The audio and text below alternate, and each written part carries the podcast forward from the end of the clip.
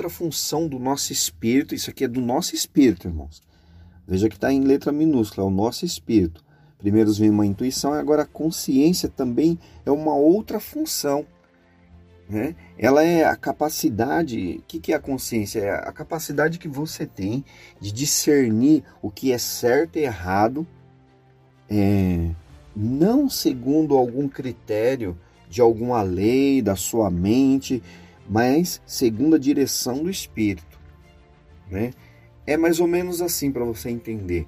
Você já fez alguma coisa na sua vida e algo lá no fundo fica falando assim: você está errado, você está errado, mas mesmo assim você faz. Olha, você não pode fazer isso, mesmo assim você faz. Ou ao contrário, às vezes você tem que fazer alguma coisa, não faz, mas lá dentro de você fala: faz, faz, faz. Que, que é isso? É a consciência do Espírito na nossa vida.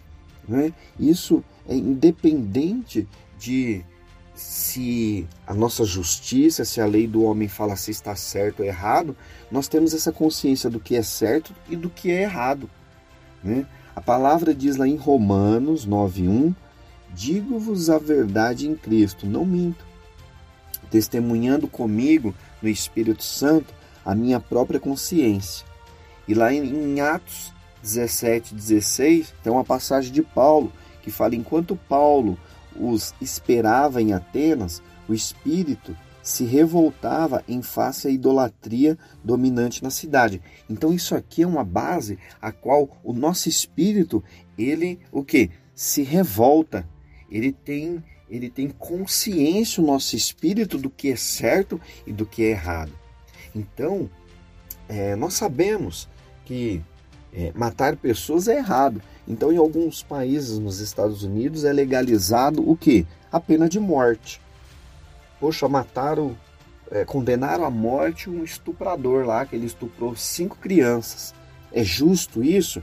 Poxa, talvez alguns falem, né? Mereceu, matou criança tal.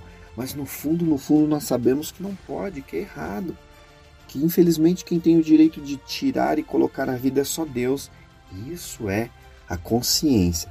É uma da segunda, a segunda função do nosso espírito.